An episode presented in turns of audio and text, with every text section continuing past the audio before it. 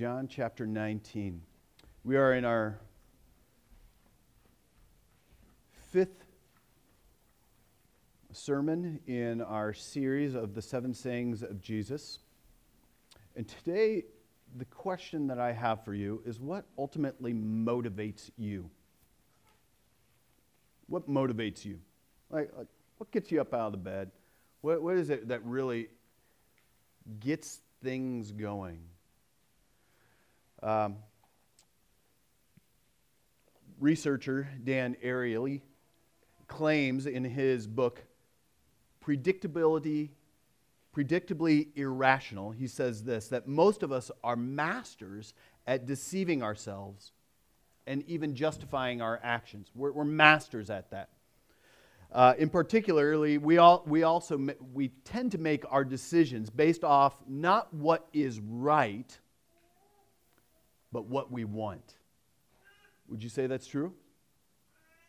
You make your decisions off of not necessarily what's right, but what we want. He tells in his book uh, a story of his own experience in purchasing a car. He says this when I, when I turned 30, I decided it was time to trade in my motorcycle for a car. But I could not decide which car was right for me.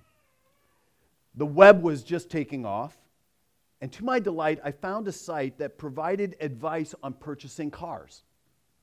He describes how he answered all the questions on the website, which ultimately ended up recommending that he purchases a Ford Taurus. And he described his reaction this way the problem was that having just surrendered my motorcycle, I couldn't see myself driving a sedate sedan. I was now facing a dilemma. I had tried a deliberative and thoughtful process for my car selection, and I didn't like the answer. I get it personally, right? Sedan, Ford Taurus. He goes on to say, So I did what I think anyone in my position would do.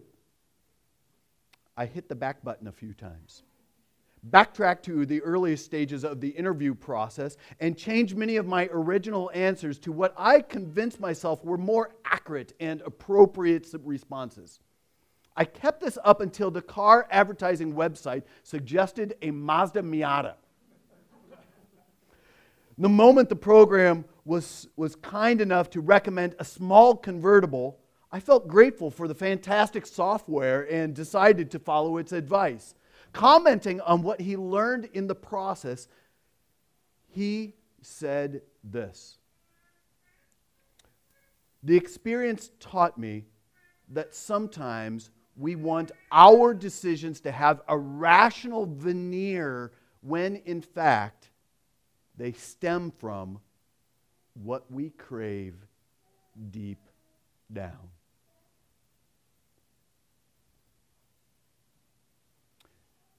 For him, it, it was kind of a picture, right, of what really goes on inside of us.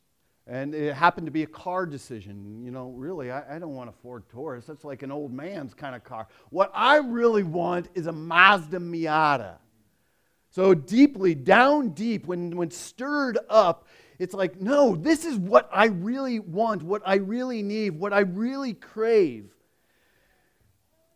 This is what ultimately motivated him what we see in Jesus' life and his death is what really drove him, what really pushed him, what motivated, motivated him, and what, what, what he craved for in this life. Now, in his death, what drove him was to fill, fulfill God's word. God had made all these promises all throughout the, the Old Testament, often a, a section of the Bible that we just go, okay, is this really relevant for me anymore? Man, just give me the New Testament stuff. That's, give me the red letter version because that's really what Jesus said and what really ultimately matters. But Jesus says, no, no. What really matters is all of it. He, God made these promises in the, the Old Testament. Some were really large in scope, some were smaller in, in scope, but Jesus wanted everyone to know they were all coming true in Him. His, his hope for himself was that God would be faithful to his word toward him, hoping that he would use him to fulfill all that he said he would do. So even on the cross, in Jesus' final word, in his, his dying moments, Jesus said something for the express purpose of fulfilling his word. His passion was to uphold and to testify the absolute trustworthiness of God. Jesus wanted us to know that God is trustworthy. Every promise that he makes to us is true. There's not one word or promise from God that will not ultimately lead to its fruition, its faithfulness, its coming about. There's nothing.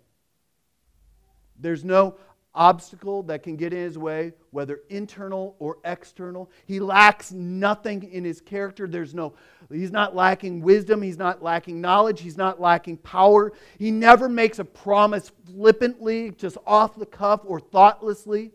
Nothing can thwart God from fulfilling his word and keeping his promise.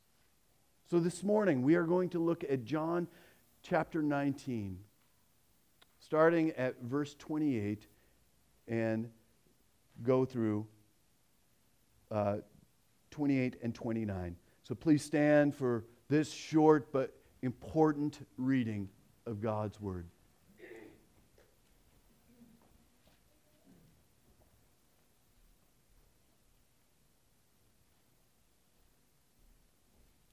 After this, knowing that all was now finished, said, To fulfill Scripture, I thirst. A jar full of sour wine stood there. So they put a sponge full of sour wine on a hyssop branch and held it to his mouth. I don't want to go too far, but 30 is helpful. When Jesus had received the sour wine, he said, It is finished. And he bowed his head and gave up his spirit. This is the word, Lord. You may be seated. So I was talking with some pastors this week, and they said, "So what are you preaching on Sunday?" And they said, "I said, um, I'm going through the seven sayings of Christ, and I'm up to the point where uh, Jesus has offered wine the second time, and and he says two words: I thirst. And they go, Oh, your people are getting out early this week, huh? I said, Many probably wish they would. But texts like this are, are hard for me sometimes because it's like, okay, I get it. I'm thirsty. Hot Judean sun in the middle of the day. Jesus is thirsty. He's asking for a drink. Let's move on. So why is this important? If all of Scripture is God breathed and therefore it is profitable for you, it's good to build you up and to equip you. What do we do with small things like this? The reality is, the context is Jesus has been on, cro- on the cross for th- at least three hours by this point. He knew that it was, it was coming to an end. It's kind of the, the climaxing kind of point, And he was he knew he was about to be done with the suffering for sin. And knowing that, he, he comes to this point and just saying, I thirst. It feels kind of empty, kind of void of meaning. It's kind of a human reaction, right? I'm thirsty. A lot has been going on. Give me a, give me a drink of, out of the Nalgene, and because my mouth is a little parched at this moment. So somebody takes, takes a sponge. They dip it into a jar of soured wine and, and they put it up to his mouth. And at first, this seems kind of insignificant, kind of a, a pithy statement, kind of insignificant, kind of like this statement hey, a woman, behold your son, son, behold your mother. It's like Jesus, he, how do you preach on that? It seems like Jesus was doing kind of nothing at this point, but nothing is kind of going on here. He was being crucified in the middle of a hot eastern sun and he was thirsty. He just needed something to drink. But it was something more was going on underneath it. The reason that Jesus said, I thirst, was because he was to fulfill Scripture. So we, we know that all of Scripture was being fulfilled in him.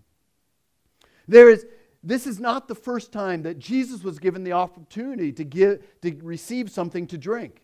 At the beginning of the crucifixion, he was offered a drink and he ultimately he refused it. You see that in Mark chapter 15. They brought him to the place that was called Golgotha, which means the place, place of the skull.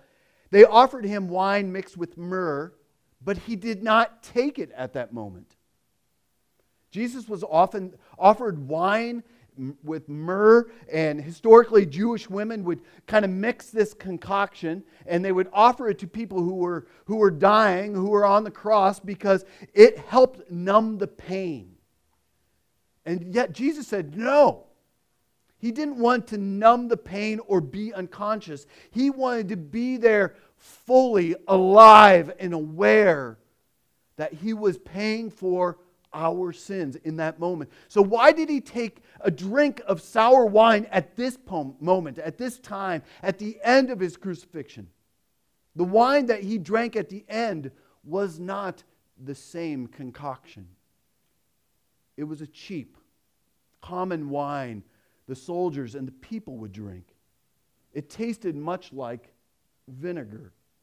It wasn't all that good.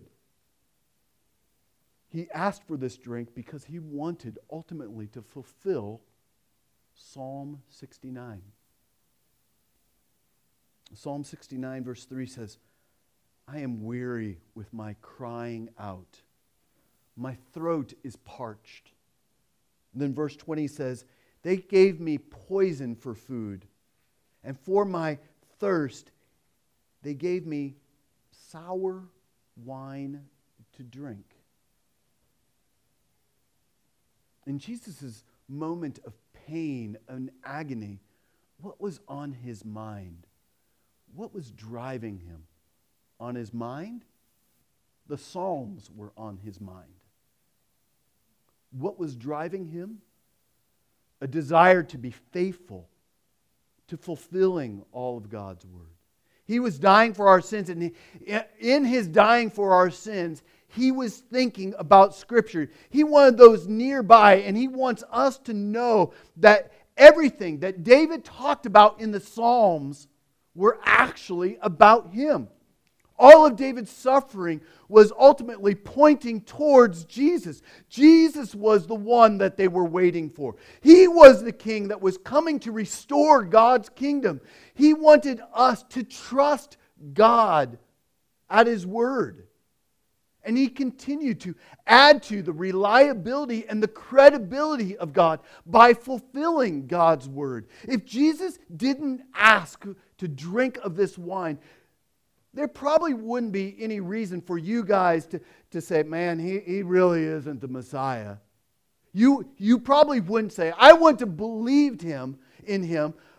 I, would have, I probably would have believed in him, but he didn't fulfill that one little promise in Psalm 69. He missed one. But here's the beautiful thing about Jesus he picked such a small and such a minor, what would probably be something that we kind of glaze over. He picked that one small, minor promise to fulfill because he wanted us to know that every single word, every single prophecy, every single thing, even the minor things, would come true. Every word of God is true, even the ones that we do not think are significant. Jesus' whole life was spent fulfilling Scripture. On the Sermon on the Mount, during uh, the beginning of his ministry, he, he, Jesus speaks about them. Do not think that I have come to abolish the law or the prophets. No.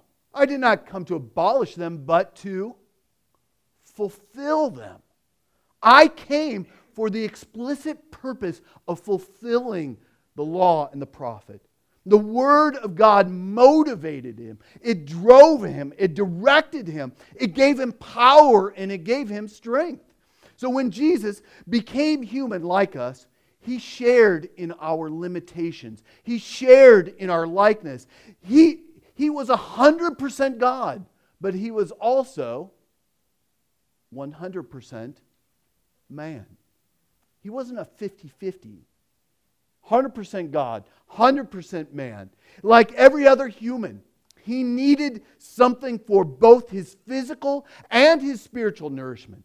He needed drink for his thirst. His, his throat was parched. He needed scripture also for his spiritual nourishment. He needed the word of God to access the power in the presence of his Father.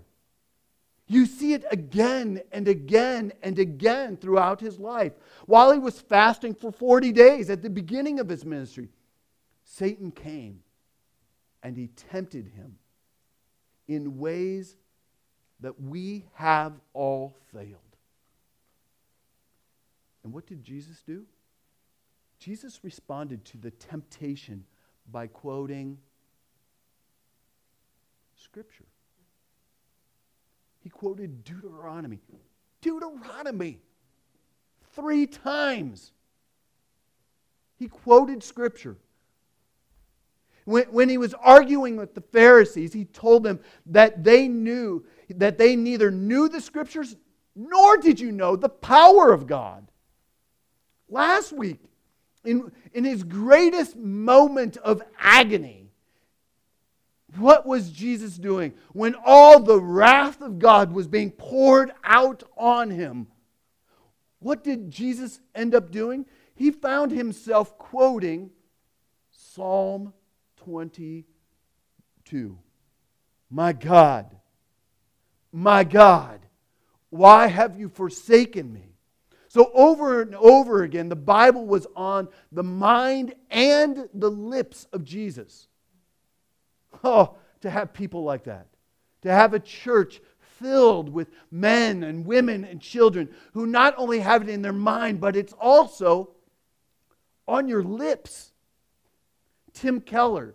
Tim Keller said this When you pricked Jesus, when you stabbed Jesus Christ, he literally bled Scripture. He knew the Scripture so well. He thought about the scripture so pervasively. It saturated and permeated his whole being and his imagination and his feelings and his will and his knowledge that it shaped him instinctively.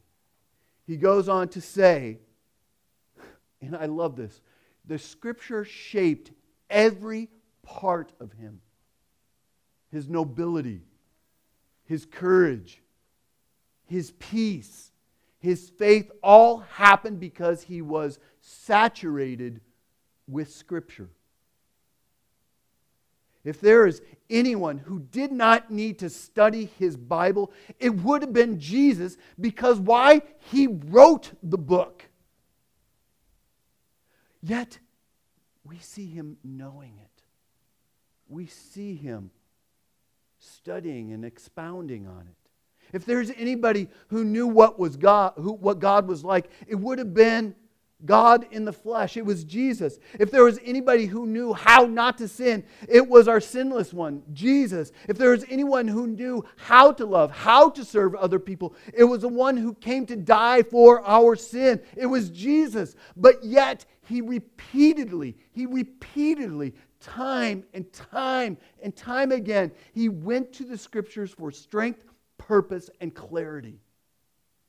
That's our God.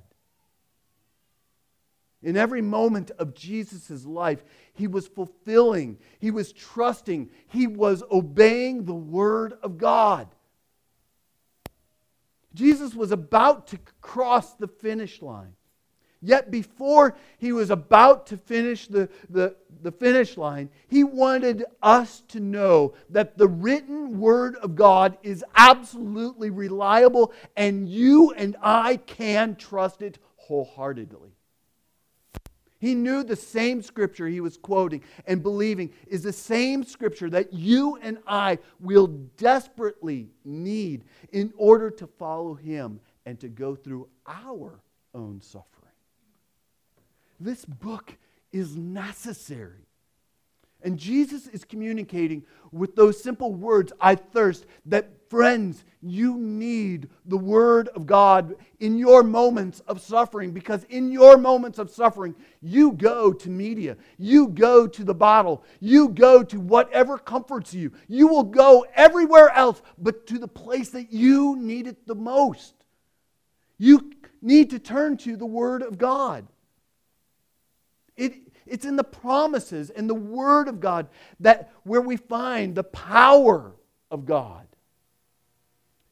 The only sure promises of God are the ones that are found in Scripture.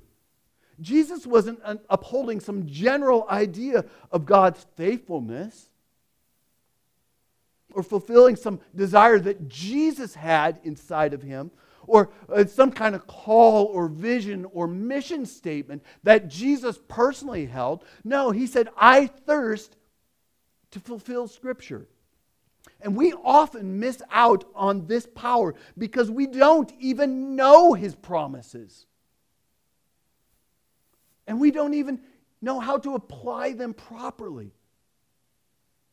Writing that sentence, I, I like triple highlighted it because it personally hurt me. I often miss out on this power because I don't know his promises.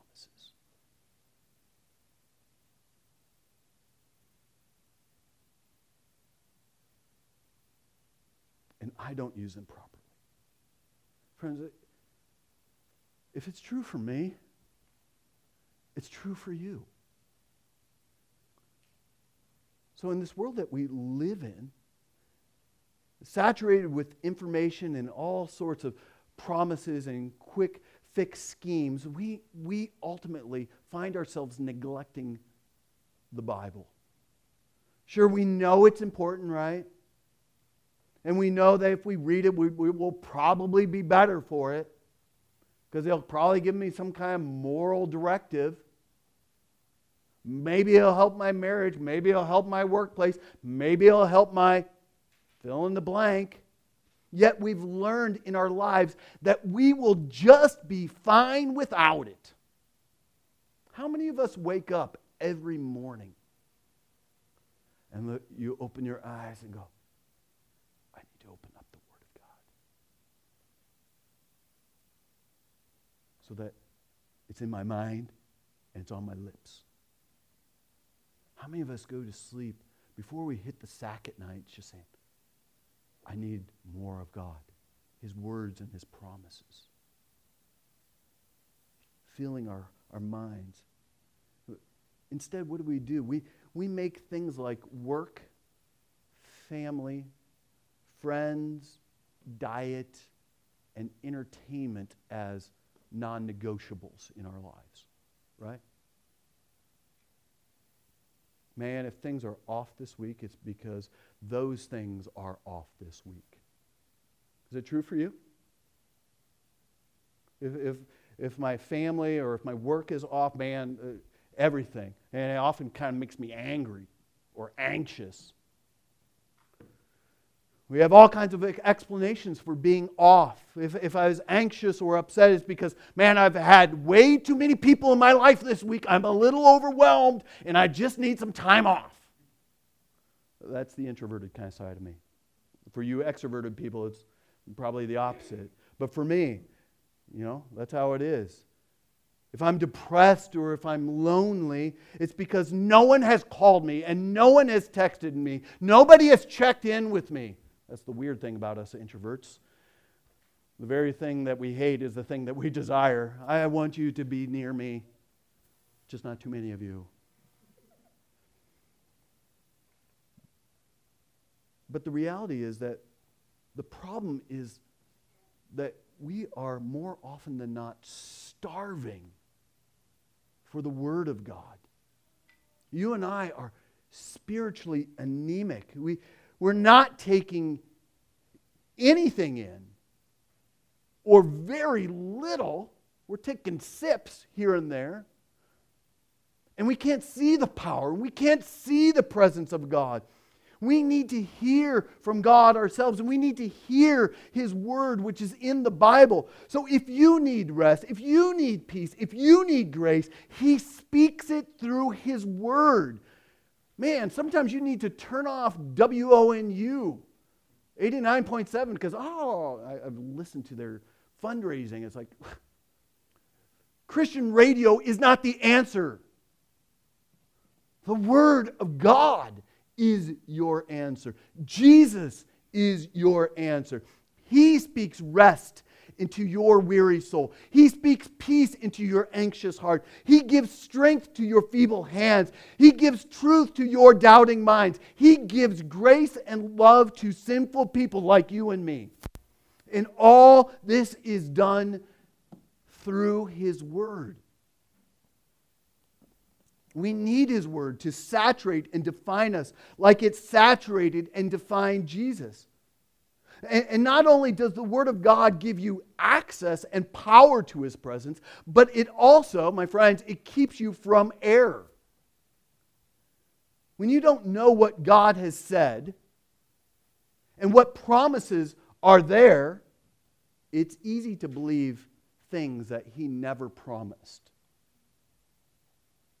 God only promised what is in His Word. That's what God has promised. If someone tells you that God has promised you this or that, but it's not in the Bible, and, or it's out of context, don't bank your life on it. Oh, that's a nice word. Thank you. God has given us amazing, eternal promises that will take forever to enjoy, to delight in, to, to relish in. So don't be deceived into banking on something that God has not promised in His Word. He may do things that coincide with your desires, that coincide with your prayers, but He is not obligated to. That's not how God works. He's not your vending machine, gumball machine kind of God. I pray, I do, I, and I, oh, look, uh, this is what I should get. That's not how God works. He is obligated to and will fulfill every word and promise spoken in the Bible. That's what God is obligated to. And Jesus just didn't know the word. It was fueling his, his faithfulness and fueling his obedience. It shaped him and it gripped him. And he clung to it in his moment of pain and suffering and near death. God has given us amazing promises so that we would believe him to be faithful and therefore stay faithful to him. Jesus tells us what God is like, and we can trust him. He tells us God is going to come through for us. He's going to come through for us. He died for us. He loves us and has forgiven us, but He wants us to obey by trusting Him at His word. Jesus calls this trust that we have into action. It's not a passive trust. It's not a passive faith, it's an active faith. God promises to tell us and remind us that what He's asking of us might be hard. It might be the hardest thing that you have ever done, but He is our Father. He loves us and He is good, and He forgave us, and He will work everything for our good ultimately. We might not see it on this side of glory, but on the other side of glory, we can say, Yes and amen. That's amazing how you worked all those things together for my good. Look at where I am. I am in glory with you, and you are good. That's what God's promises are meant to do for us. In those moments when you are crying, when you are scared, when you are angry, there's nothing that makes you think that He could have your good in your mind. You, in those moments, you can say, where all hell is breaking loose, you can say, I'm going to obey. Some of you feel bad when you obey God, when there's that part of you that I don't want to. You feel bad. Man, maybe I should change my heart before I try to obey. No. It actually warms God's heart because you are learning to trust in Him. Obey when it even feels wrong or against your flesh. With, my kids, I don't get angry with them when they're not 100% in with following through, but at least they are making steps towards obedience and trusting and following. I cannot demand of my kids 100% all the time with a good heart and a good attitude. If you have children, you know that's not always the case. Taking steps. When, when you feel like he's forgotten you or isn't listening or you, you must be getting punished, the promises of God come in and they declare all those things and those thoughts to be wrong. Jesus purchased every promise for you so that you can know they are sure for you. Listen to 2 Corinthians chapter 1. For all, their pro- all the promises of God find their yes in Him. That is why it is through Him that we utter our amen to God for His glory. Some of you might be going through a really difficult season of life. It's in those moments that you have to cling to the promises of God because that's when we feel like we don't have much faith left. These are the moments when you know, have to know his promises. Jesus' parting words to his disciples are, are even a good reminder in, in Matthew chapter 28. Teach them to observe, or the NIV says obey. Teach them to observe all that I have commanded you. How much? All. and behold, here's the good news following that statement I am with you always to the end of the age. And, and as we obey all that He has commanded, we need to re, remind ourselves that we know that for those who love God, all things work together for our good. For those who are called according to his purpose. Your suffering is never going to be wasted. It, it, your, your suffering isn't pointless. God promises that He will be faithful to you even in the midst of your suffering, even in the midst of your pain, even in the midst of your dying. God promises that He will be faithful to you. We need to trust His promises, not just in those large moments, but we also need to trust Him in those small moments. When you don't want to read your Bible, when you don't want to pray, when you don't want to love your neighbor, when you don't want to love your spouse, when you don't want to love your kids, when you don't want to forgive, when you feel I am I should be angry. We are too easily deceived into thinking that if we don't want to do it, we shouldn't have to do it. His promises are here to say, even if everything in me thinks he is wrong, I'm actually the wrong one. His promises say so. There is joy and there is peace and there is love when we obey, even when we don't want to. God says that at his right hand are pleasures forevermore. And if we abide in his word, he will lead us into joy, into pleasures. So, the only way to stay faithful and not to be deceived by sin is to actually go to his promises. You have to go to him even though you don't want to, trusting in him to come through for you. And so, in this life, while there's sin in this world, we have seasons and we have circumstance and we have hearts that, that make it feel like everything he said is wrong. And in those moments, we need to remember why God gave you his word. He gave it to us so that you would stay faithful. The, the great news for us, friends, is that as people who are often faithless, is that the promise of God does not depend on our faithlessness or our faithfulness, but it depends on Jesus and his faithfulness. He purchased those promises for you. They will happen for you. We get to enjoy them when we trust them.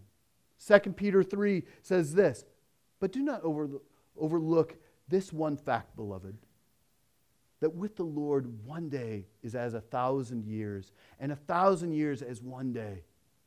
The Lord is not slow to fulfill his promises, as some count slowness, but is patient towards you not wishing that any should perish, but that all should reach repentance. If you feel like it's taking God forever, it sound like my kids, forever to come through for you, know that God is not being slow. This is part of his plan. Stay faithful. Peter goes on to say, Therefore, beloved, since you are waiting for these, be diligent to be found by him without spot or blemish and at peace. If you're anything like me, you get tired. I know you're tired. It's, it's a lot of work. And things wear you down. And ultimately, a morning or evening time in the Word, or men's study, or women's study, or best friends hanging out together, opening up the Word together, just feels futile at times. It just feels like a routine. You need to be home. I've, I've worked a long day. I, have done this. I, I've got a thousand things going on the one thing that we often find ourselves cutting out is the thing that we need the most. My encouragement is to be faithful. Peter goes on to say, but grow in the grace and the knowledge of our Lord and Savior Jesus Christ. To him be both the glory now and to the day of eternity. Grow in the grace and the knowledge of our Lord Jesus Christ. My friends, as, as we meet together again in missional communities, this is something that we should be encouraging one another. Hebrews says to, man, do not give up the meeting together. That's really important. The meeting together, the gathering together. Do not give up uh, hearing the word of God being preached for it is for your good. But also, we need to find ourselves encouraging each other. How are you growing in grace and how are you growing in the knowledge of our Lord Jesus Christ? And how can I come alongside you, friend? To grow in grace and to grow in knowledge. How can I do that? How can we do that as a missional community? How can we do that as ministries? How can we do that as church? Maybe one of the first things that we should ask is hey, how have you this week grown in the grace and the knowledge of our Lord Jesus Christ? How have you done? Tell me. I, I can't wait to hear because I, I want to try what you're doing. Oh, you found a website? You found an email? You're in a great chapter? You're reading a book? Oh, Tell me more about this. I want to grow also in the grace and the knowledge of our Lord Jesus Christ.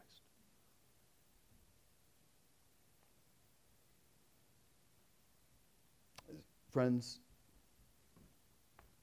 be faithful. Grow. Long for.